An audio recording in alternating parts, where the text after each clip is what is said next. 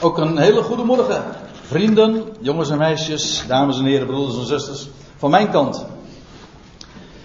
Um, die Bijbelse boodschap waar mijn broer Dirk het zojuist over had, nou die hebt u eigenlijk voor een groot gedeelte, om niet te zeggen in essentie al gehoord. De boodschap van nieuw leven, van een God die alles in zijn hand heeft en dat alles goed komt. En wat heb ik daar eigenlijk aan toe te voegen? Nou, niet zozeer aan toe te voegen als wel over aan toe te lichten. Dat wil zeggen ook niet alleen wat die boodschap al uh, zo meer nog behelst, maar ook wat die boodschap uitwerkt. Ik wil u vanmorgen graag eens meenemen naar het gedeelte wat u hier ziet geprojecteerd, Colossense 3, vers 17 tot 23. Of 25, eigenlijk moet ik het nog correcter zeggen, want het eerste vers van hoofdstuk 4 nemen we er dan ook nog meteen bij. En ik heb het als titel meegegeven en dat moet ik ook meteen even toelichten. Geschikt voor in huis. En ik zal u eerst eens eventjes meenemen naar het woordenboek. Naar de dikke vandalen. Of in dit geval de internetversie die iets korter is. En daar moet ik toch even wat meer over vertellen over dat woord geschikt. Want ja, als je het hebt over geschikt en schikken, het werkwoord, dan eh, komen er diverse betekenissen als vanzelf voor het voetlicht. Nou, laat ik dat gewoon eens even eh, voorlezen. En het grappige is, al die betekenissen in een of andere zin komen vanmorgen vanzelf nog wel of ter sprake, of in ieder geval zul je het erin herkennen. Schik. Nou, en dan staat er zoals dat in een goed woordenboek betaamt, de, de schik, mannelijk. Uh, als eerste betekenis, en trouwens in dit geval als enige betekenis, schik betekent een behagelijk gevoel, genoegen. In zijn schik zijn met, ergens mee ingenomen zijn. Schik. Ja, en dan, hebben we, gaan we even naar het werk, werkwoord schikken. En ik heb een etymologisch woordenboek, dat wil zeggen een woordenboek die teruggaat naar de oorsprong van woorden. Dan blijkt inderdaad dat dit werkwoord weer alles te maken heeft met dit woord dus. Dus het is maar niet een beetje woordgoochelen. Die woorden hebben alles met elkaar van doen. Schikken, het, werkwoord, schikte, heeft geschikt. De eerste betekenis, in orde brengen. En ik denk dan bijvoorbeeld aan uh, bloemschikken. Uh, de tweede betekenis, een conflict tot oplossing brengen. Doordat iedereen wat toegeeft. Mensen, twee partijen die die problemen of conflict met elkaar hebben, die schikken zich. Er wordt een probleem of conflict geschikt. Dat is de tweede betekenis die eraan gegeven wordt. De derde, die heeft erg veel te maken met de eerste, in orde brengen, ordenen. Bijvoorbeeld stoelen om de tafel schikken. Wellicht dat, ik, wat ik zojuist zei over dat uh, een bloem schikken, moet je, past wellicht bij, meer nog bij die derde betekenis. In orde brengen, ordenen. De vierde, wat dacht u daarvan? In de uitdrukking zich schikken, in iets berusten. Als mensen. Maar wellicht, terwijl ik erover denk, eh, is het wellicht eh, beter om de vijfde betekenis daar nog even aan toe te voegen, voordat ik daar wat over zeg. De vijfde betekenis is namelijk gelegen komen. Schikt het u dat ik morgen kom? En ik wou zojuist even het voorbeeld noemen dat als daar een rij mensen zit, hè, op een bank, bij stoelen gaat dat dan niet, maar in, een, uh, met z'n allen zitten ze in de bank en er komen nog meer mensen bij en dan moet er geschikt worden. En dan wilt u zich een beetje schikken en dan moet je, dan moet je plaats maken, ruimte maken. En dat heeft, dat heeft weer te maken ook met schikt het u. Hè? En zich schikken, uh, ja, zich schikken in iets, berusten. Nou, al die betekenissen van dat woord komen vanmorgen eigenlijk bij elkaar in dit thema. En laat ik even de, ook de vertalingen die we gewoon zijn te gebruiken, even er ook bij ter sprake brengen. Ik zei, ik, ga, ik wil u meenemen naar dat slot van Colossense 3. Maar dan is het zo dat als je de Statenvertaling, dat geldt ook voor de NBG-vertaling en andere vertalingen heb ik in deze niet eens geraadpleegd. Maar dan vind je dus deze indeling dan vanaf vers 18 begint een nieuw gedeelte. En dan, he, dat, men heeft hier dus een scheiding aangebracht. En het loutere feit dat men daar een scheiding heeft aangebracht, daar ben ik het dus pertinent mee oneens. Waarom? Omdat het namelijk suggereert dat hier niet iets nieuws begint, terwijl dit juist een toelichting is op het voorgaande. Op het voorgaande vers in elk geval, en wat mij betreft zelfs op heel het voorgaande. Ik weet wel, eh, ik, het is niet al te grote kritiek, want bij, bij het maken van pericoopjes moet je altijd een, uh, ja, soms wat concessies doen en dan begint weer een andere passage. Maar in dit geval is dat cruciaal. En dan, dat blijkt dan ook een beetje uit, of een beetje, wel twee beetjes, uit de wijze waarop men die kopjes heeft geformuleerd. In de Statenvertaling staat er huiselijke plichten. Of de NBG-vertaling geeft, staat erboven in uw. In de meeste zullen, naar ik aanneem, een NBG-vertaling gebruiken. Daar staat erboven de christelijke huisregels. Dat heeft iets ja, u zegt oudbollig uh, wellicht. Maar het heeft ook weer uh, een bepaalde wettische, bekrompen klank. In die zin dat het uh, wijst op, op plichten, zoals de Statenvertaling geeft. Regels, daaraan moet je je houden. Nu heeft Paulus het een en ander verteld en nu komt het. Nu moet je het ook in de praktijk brengen. Op die manier, als je het zo leest en dat wordt dus eigenlijk geïllustreerd doordat men hier die scheiding ook aanbrengt. Dus losgekoppeld van het voorgaande. Ontgaat je de clue. Want wat ik u eigenlijk vanmorgen wil gaan vertellen. Is dat, dat dit vers 17 de toon aangeeft van het volgende. Waar ik het over heb. Wel, laten we gewoon naar het gedeelte toe gaan. En namelijk naar dat 17e vers. Dus dit vers. Wat in de vertalingen niet meer hoort bij deze pericoop. Daar staat in vers 17 dit. En dat is ook al een conclusie. Paulus heeft in dit gedeelte, in dit hele boek, of deze brief, hij schrijft een brief aan de Colossers.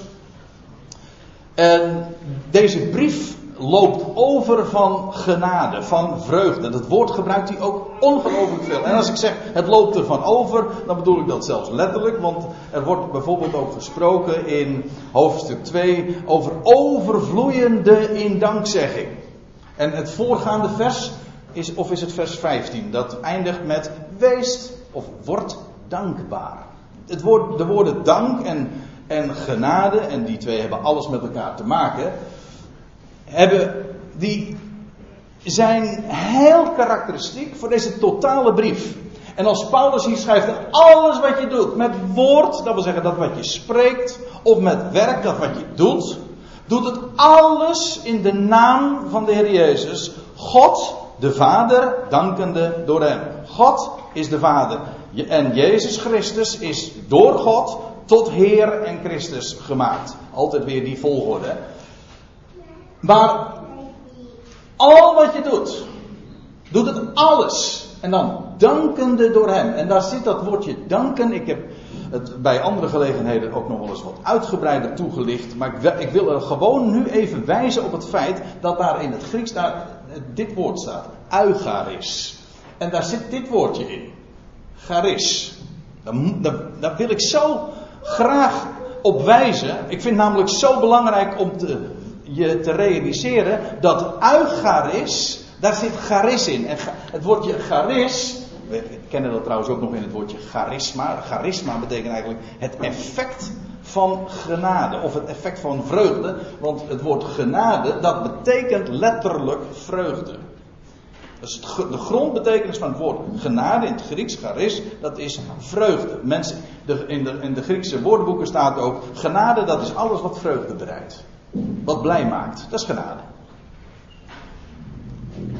En danken is niet anders dan de reflectie daarvan. Daar waar je genade ontvangt.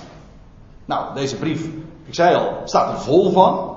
Over de genade die ons is gegeven. Het loutere feit al, laten we het even simpel houden. Dat, er, dat je weten mag dat er één God is. Die alles plaatst. Want dat is wat het woord God betekent. Dat hij een vader is. Die zorgt voor zijn schepping. Die zorgt dat alles goed komt. Dat we iemand kennen die nieuw leven aan het licht gebracht heeft. En ik eh, borduur eigenlijk gewoon voort op wat zojuist al is gezegd in de inleiding. Dat de dood niet het laatste woord heeft. Integendeel, dat het juist de opmaat is en een noodzakelijke voorwaarde voor nieuw leven, voor opstanding. Opstandingskracht. Nou, dat is, dat is allemaal genade.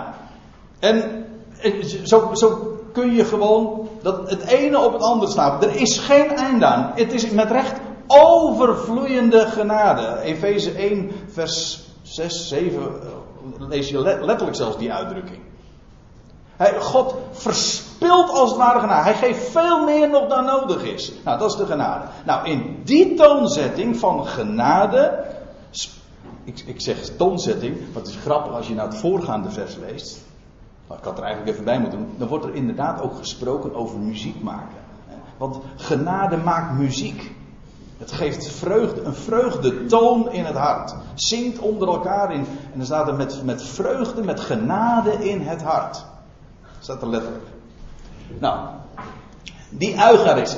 Dankzegging is de weerslag, de reactie van, eh, van, van genade. Feitelijk is het zo dat uh, genade is niet, of pardon, dankzegging is niet anders dan spreken van genade. Wat besef van genade wil anders, is niet anders in de praktijk dan spreken van genade. En dat maakt inderdaad blij. Ik zeg expres trouwens in deze volgorde. Genade maakt blij. Want ik, mensen keren het soms om en die zeggen van ja, wat heb ik om dank te zeggen? Ik, ik ben voor dit niet blij. Hoe kan ik daar dank voor zeggen? Maar dan span je de, het paard achter de wagen. Het is niet zo van ik ben er niet blij voor, dus kan ik er niet voor danken. Als je weet dat er één God is, die jou alles schenkt, die, ik weet het, niet alles is positief, lijkt. Niet alles is een plus. Maar wij weten, als je weet, laat ik het goed zeggen, als je weet dat er een God is, dan is wel degelijk alles positief. Zelfs die minnen in ons leven, die lijken minnen, maar dat komt omdat we het geheel niet overzien. Die min wordt namelijk een plus. Het is gewoon dus een plus die nog niet af is. En je kunt niet danken voor een min, dat is waar. Je dankt op zich niet voor een ziekte. Je dankt niet voor moeilijkheden. En toch kun je danken voor moeilijkheden. Waarom? Of voor ziekte. Waarom? Het antwoord is heel simpel. God doet al die dingen meewerken ten goede. En daar kun je voor danken. En daarom, daar, daar spreekt de apostel dan ook over. En dat maakt blij. Je, je, moet niet, je moet niet beginnen bij de emoties. Zeggen, nou dat maakt mij niet blij, dus kan ik er niet voor danken. Danken maakt juist blij. Dankzegging, besef van genade, is een, een vreugdegenerator. Misschien kunnen de stoelen daarachter eventjes omgekeerd worden. Dat lijkt me een beter idee. Even richting de spreker. Heb je nog een mooi uitzicht ook. Ja, ik bedoel het mooie hemelblauwe jasje.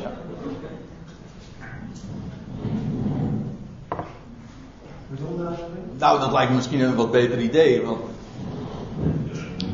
ja, het is maar een voorstel, want ik, ik sta hier op afstand. Maar anders uh, stoort het wellicht een beetje degene die daar zitten.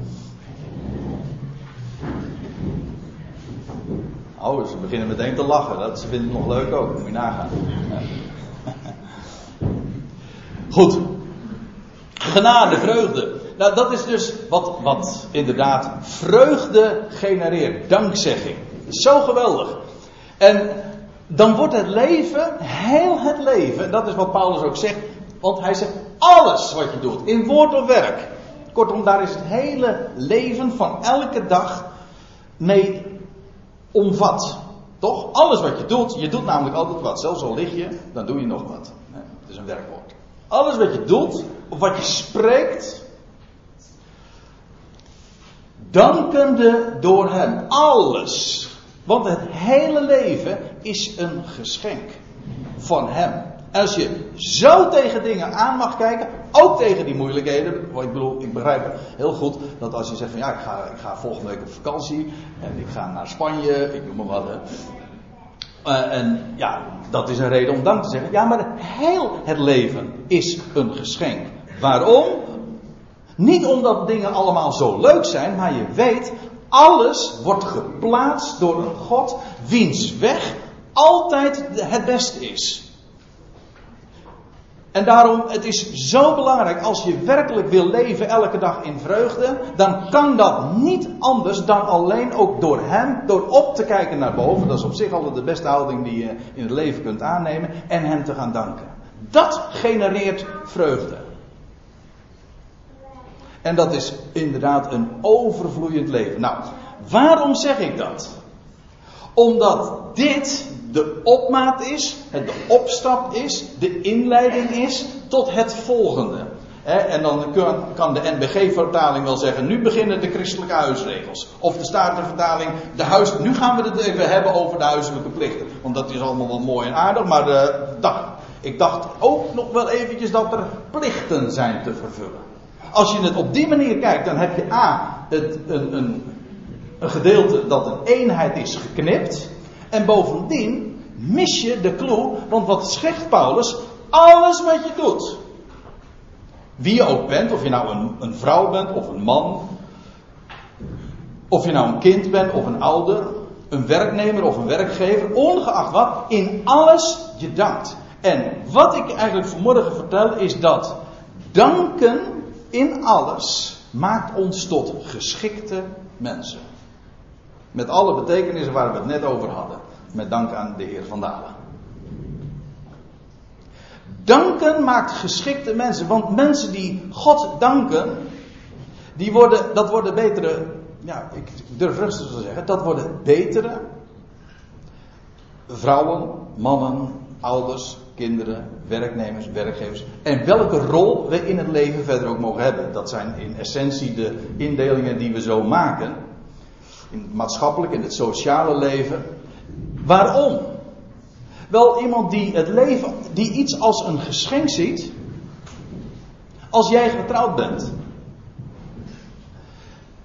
En je ziet je partner als een geschenk van God. Ook al heb je misschien moeite met hem Maar je ziet het als een geschenk van God heeft dat geplaatst. Ga er eens voor danken. Moet eens kijken wat het verandert in je hele, zoals dat met een mooi woord heet, in je hele attitude, in je houding. Je gaat, het, wordt een geschenk.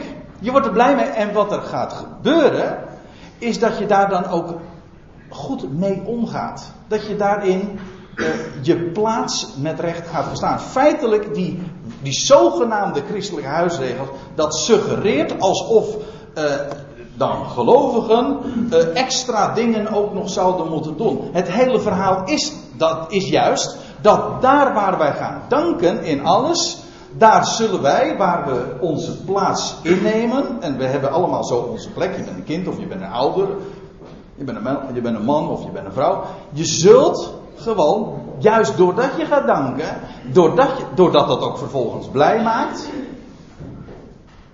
een geschikt worden in de rol die je mag innemen. Die je, ja, die je hebt toebedeeld gekregen. De plaats die je inneemt. Het maakt je geschikt. Ik, ik zeg ook wel eens een keer. Dat geldt ook gewoon al in het, in het hele beroepsleven. Iemand die blij is met dat wat hij doet, zoals met zijn beroep. Ik ben ervan overtuigd dat iemand een dankbare vrachtwagenchauffeur een betere vrachtwagenchauffeur is dan een ondankbare. En iemand die een, een, dankbare leerkracht, om een andere voorbeeld te noemen, die is, is sowieso al aantrekkelijker. Wat dacht u wat? Ik hoorde laatst nog iemand, ja, dat was een hele klacht. Ja, ze, had zo weinig vrienden en mensen om zich heen. Maar ja, dat was ook niet zo heel erg gek. Want wat gebeurde? Dat was me al duidelijk. Het was een en al klacht. Ja, dat zijn niet de mensen waar je graag mee vertoeft. Ja, dan kun je wel zeggen, alle, hoe is het ermee? Ah, is goed. En dan vervolgens krijg je een hele tirade te horen van wat er... Of, wat dacht u daarvan? Hoe is het? Nou, ik mag niet klagen. Moet eens goed luisteren naar wat mensen zeggen. Want weet u, als je dat zegt, dat is een klacht.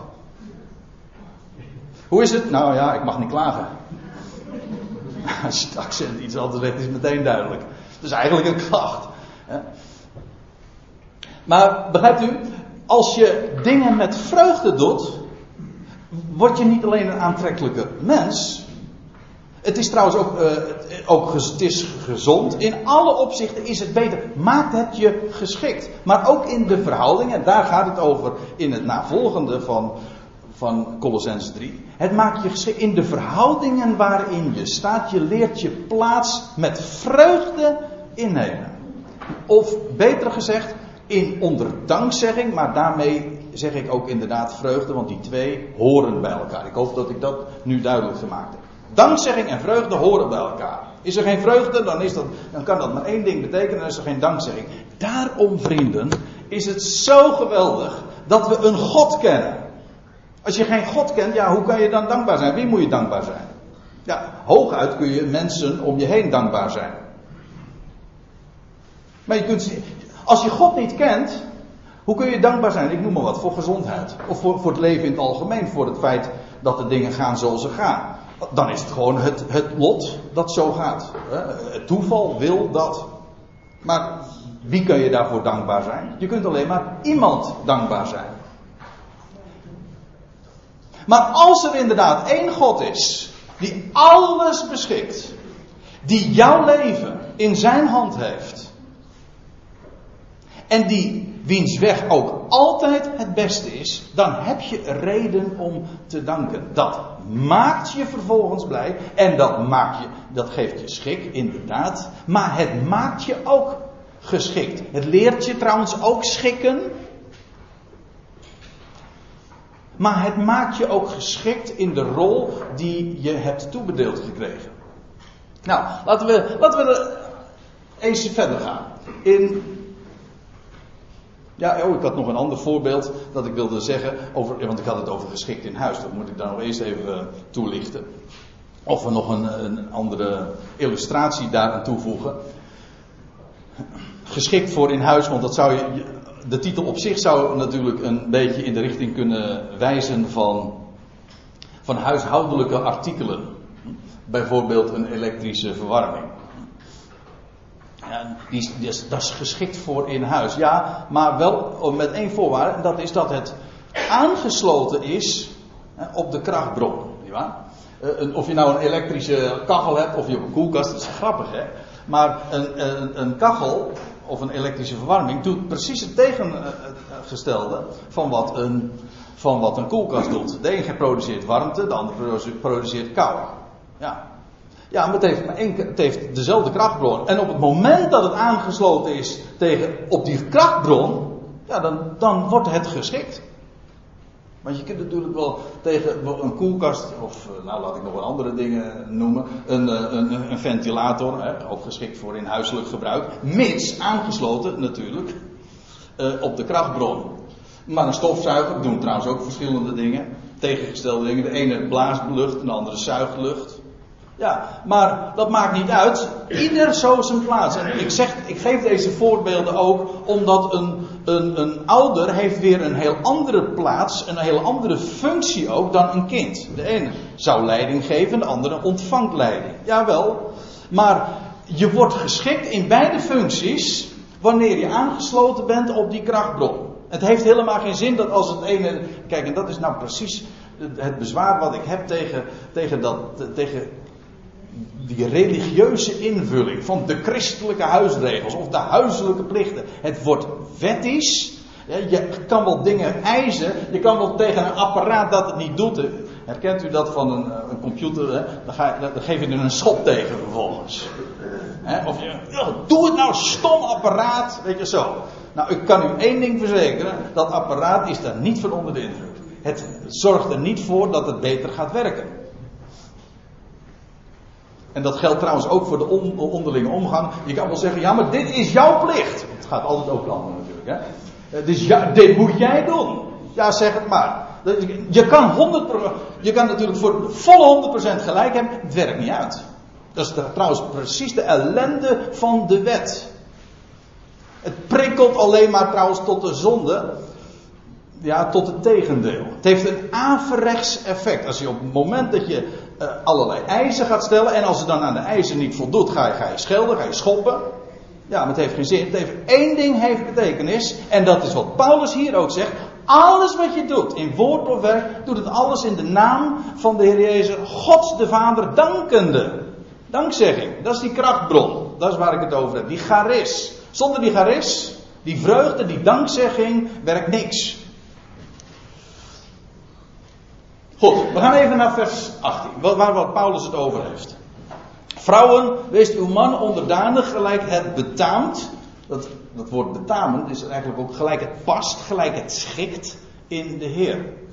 Wat, wordt hier nu de vrouwen iets bijzonders opgelegd? Nee, het gaat er puur om dat de, een vrouw, in dit geval een echtgenote, een goede echtgenote, een geschikte echtgenote wordt op het moment dat ze al wat zij doet, in woord of werk, dat wil zeggen dat wat ze uh, uitwerkt doet met haar handen of spreekt met haar mond, ze wordt geschikt op het moment dat ze God dank zegt in alles. Dan wordt ze inderdaad zo'n vrouw. Dan geeft ze namelijk haar man als man ook de plaats die hem toekomt.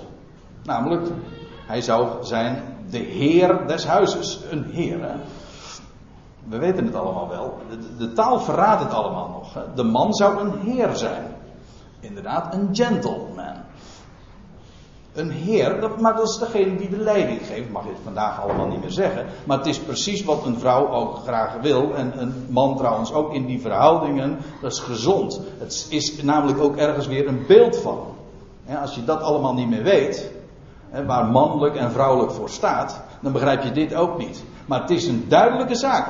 Dat als een vrouw gewoon dankbaar is voor haar man. Dan erkent ze hem ook als man. Ik bedoel ook als als ik het zo mag zeggen, als vent, als kerel. Dat, dat die leiding geeft, de knopen doorhakt. Dat is het. Het is niet zo van dat, dat die vrouw iets belast wordt. Nee, ze wordt blij met haar man en geeft hem dus in vreugde en dankzegging de man de plaats die hij hem toekomt. Helemaal niet een huiselijke plicht, een vreugde, een reden voor dankzegging die haar geschikt maakt. Zo'n totaal andere perspectief wordt dat dan geplaatst. Uh, mannen, wordt er vervolgens gezegd, hebt uw vrouwen, er staat letterlijk in het meervoud, maar het komt omdat mannen worden aangesproken. Hebt uw vrouwen lief, wees niet ruw tegen haar. Letterlijk staat daar het woord bitter.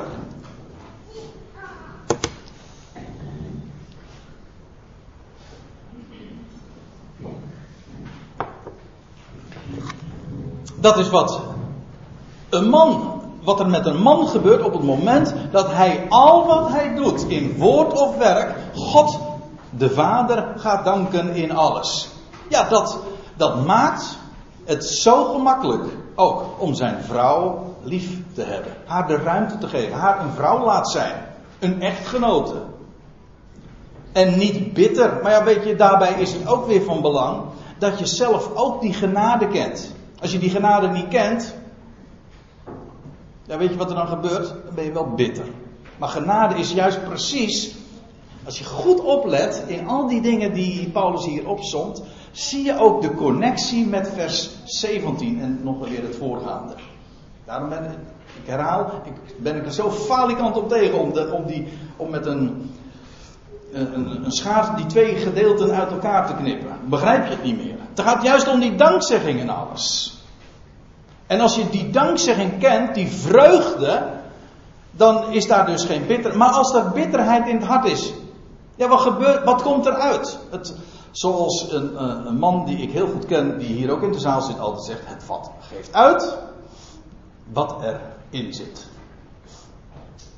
Ja, logisch. Er, komt, er kan niet iets uitkomen wat er niet eerst ingebracht is. Als er genade vreugde ingebracht is, ja, wat komt er uit genade? Maar als de bitterheid, ijzen, ja, dan heb je het. Als er ijzen, wet, prediking van wet, jij moet dit, ingebracht zijn, als daar het hart en het denken, het innerlijk van vervuld is, ja, wat gebeurt er? Nou, dat, dat weerspiegel je dan vervolgens ook in je, in je, in je gedrag. Nou, je, in de eerste plaats al naar je echtgenoten. Dan word je ruw, bitter. Ja, het zit erin. En hoe verdwijnt dat dan? Nou, uw teder, we zingen dat in een lied ergens. Uw tederheid genas wat er bitter was in, hoe was het ook weer? In mij, ja. Die, die bitterheid die verdwijnt daar waar genade uh, het overneemt. Vreugde. De wetenschap dat er een God is, wiens weg altijd het beste is. En dan leer je met vreugde in alles wat je doet, ook als vrouw, als man, als echtgenoot bedoel ik in dit geval. Je vrouw een lief te hebben, haar alle ruimte te geven en niet bitter te zijn, maar in tegendeel juist haar vreugde te bereiden. Kinderen, wordt er vervolgens gezegd, gehoorzaamt uw ouders in alles, want dat is wel behagelijk. Dat is een wat oud-Nederlands woord, maar dat betekent gewoon, misschien ook een beetje oud-Nederlands, wel aangenaam. Ik weet niet hoe ik het anders moet zeggen. Wel, in het Grieks is, zit er beide betekenissen. Zowel van wel als aangenaam. Plezier, dat is, dat is goed. Zo goed. Dan zie je dus al dat Paulus het helemaal niet in de sfeer van plicht, jij hebt te doen. Nee, in die sfeer ligt het niet. Het is juist genade. Dat is de krachtbron. Is, ontbreekt die, dan wordt het inderdaad weer wet. Uh, kinderen, gehoorzaamt die ouders, uh, moeten die iets speciaals doen? Nee, het gaat er gewoon om dat kinderen, als ze weet hebben van een God, van de God, die vader is, en hem danken in alles. Ja, dat moeten ze ook te horen krijgen. Dat, dat er een goede God is, die het allemaal tot een goed einde brengt. Dan komt er genade in het hart. Dan gaat dat ook zijn uitwerking hebben. En is het ook niet moeilijk voor die kinderen om hun ouders gewoon te respecteren als ouders. Want feitelijk is dat, wat hier staat, kinderen gehoorzaam uw ouders, is niks anders. Je ouders zijn je ouders. Dat wil zeggen, zij worden geacht voor jou te zorgen, maar ook leiding te geven. Erken hen, respecteer hen in die plaats. Niet een extra belasting, integendeel, het is wel aangenaam. Je mag gewoon de plaats innemen die jij van God hebt gekregen. En je begint allemaal als kind en later, in uh, niet alle gevallen, maar uh, word je dan vervolgens ouder. Hè? Ja, je wordt ouder, je wordt ouder papa. Hè? Maar ik bedoel, je kan ook vader of moeder worden in die zin. Begrijpt u? Dus die dankzegging maakt ons geschikt. Als vrouw, als man, als kind. Uh, er wordt vervolgens gezegd: uh, Vader, ja, dat is een mooi plaatje. Uh, vaders, prikkelt uw kinderen niet opdat zij niet moedeloos worden. Ook hier weer exact diezelfde gedachte, nog steeds die connectie met vers 17. Die hier als een tegenstelling wordt het neergezet. Als je leeft in dankzegging, elke dag. ik bedoel niet zomaar dat je een keer dankt. Nee, dat dat gewoon niet alleen maar een uitspraak is die je op bepaalde gezette tijden doet. Nee, dat dat de toon is van, van je hele leven. Je houding. Er is een God en zijn weg is de beste. Alles komt goed. Zo sta je in het leven. Gaat nooit iets fout. Dat is vreugde. Ja, maar je kent genade, je mag daar zelf uit leven. Een God die voor je zorgt en die zijn leven in jou dan uitwerkt. Dan zal je vervolgens ook je kinderen de ruimte geven. Als, als vader. Ik ben zelf vader. Gelukkig.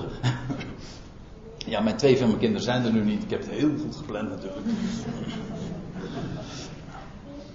Maar Kijk, eh, er wordt gezegd, vaders prikkelt uw kinderen niet en dan uh, dat motief, hè, opdat ze niet moedeloos worden. Het, is, het idee daarbij is dat, ze, uh, dat, ze, dat er zulke eisen aan hen gesteld worden waaraan ze niet kunnen voldoen. Je moet dit, je moet dat.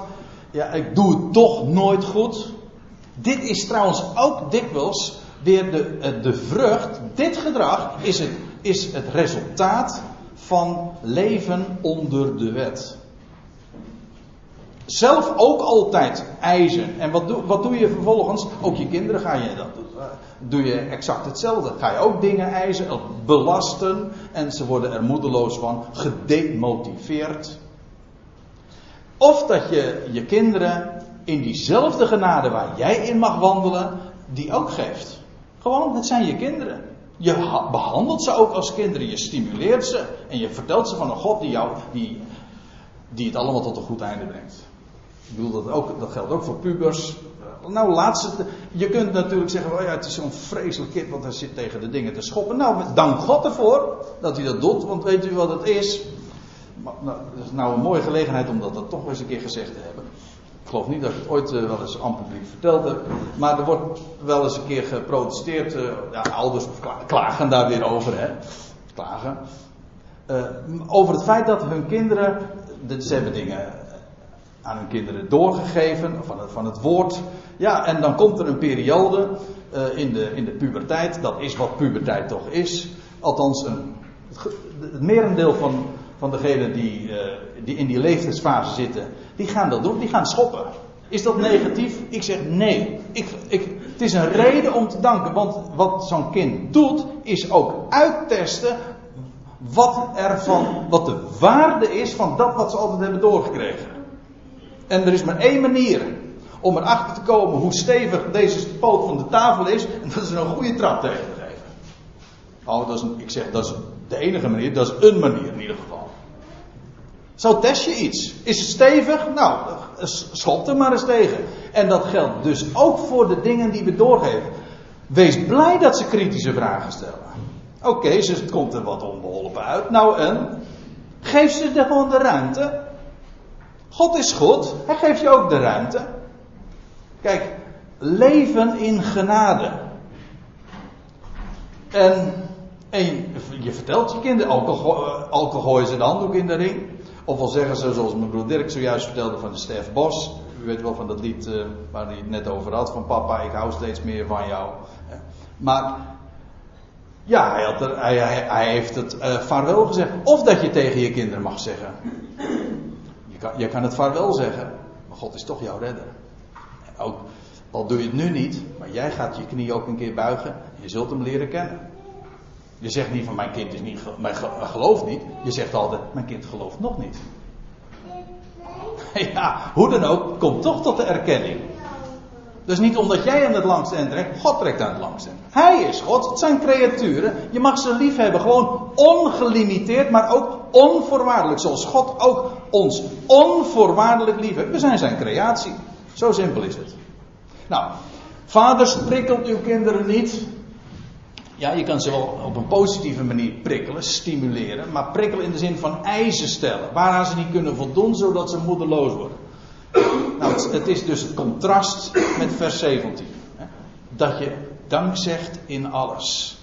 Dus als, uh, het idee ook hier is weer dat als je als vader leeft, elke dag,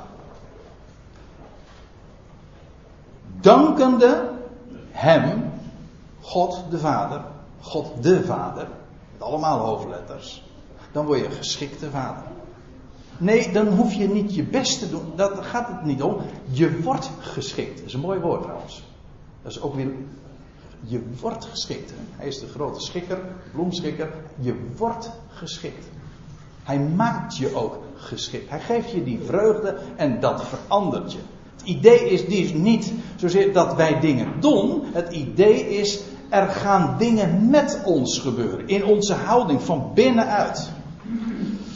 Slaven, nu zijn we eigenlijk een beetje buiten de sfeer van het huis terechtgekomen. Het is maar hoe eh, ruim je het neemt, want in de Bijbelse zin is het huis ook nog uh, vaak dikwijls de, ook de, de, maatschappelijke verhoudingen worden daarbij bepaald. De slaven, de heren, dat was ook, dat was ook allemaal nog in het huis. En trouwens, een slaaf maakte ook deel uit van het huis van de Heer. Kijk, wij kennen het fenomeen slavernij niet meer. En daar kunnen we dankbaar voor zijn. Maar het gekke is, de Bijbel protesteert daar op zich niet tegen. Paulus doet ook geen oproep om te gaan, om, om, om acties te gaan ondernemen om slavernij af te schaffen. Nee, niet slavernij wordt afgeschaft, de slaaf wordt veranderd. Heel persoonlijk. God, de wereld wordt sowieso niet in deze tijd uh, veranderd of verbeterd. Dat is Gods programma op dit moment helemaal niet. Maar die slaaf wordt veranderd. Slaven, gehoorzaamt uw Heer. Dat wil zeggen, je bent, jij bent een slaaf. Dat wil zeggen, lijfeigene van hem. En gehoorzaam. Neem je plaats in als slaaf. Schik je. Ook als die Heer, ik bedoel die, jouw eigenaar, want dat, in die termen spreken we, een werknemer is geen, is geen lijfeigene natuurlijk. Maar goed, de verhouding is iets minder eh, stringent, iets, iets eh, veel, vele malen losser. Maar ook als werknemer sta je ook in die, in die gezagsverhouding. Het is je, je werkgever is je meerdere. Hij kan jou dingen opdragen. Hier staat: slaven, gehoorzaamt uw heren naar, naar het vlees. In alles staat er. Niet als mensen behagen ze om hen naar de ogen te zien, maar met eenvoud van het hart in de vrezen van, in de vrezen des Heren. Dat wil zeggen van de Heer met allemaal hoofdletters. Als je dat in de Titusbrief ook nog uh, eens leest, Titus 2 worden daar prachtige dingen gezegd over dat een slaaf een geweldige gelegenheid heeft.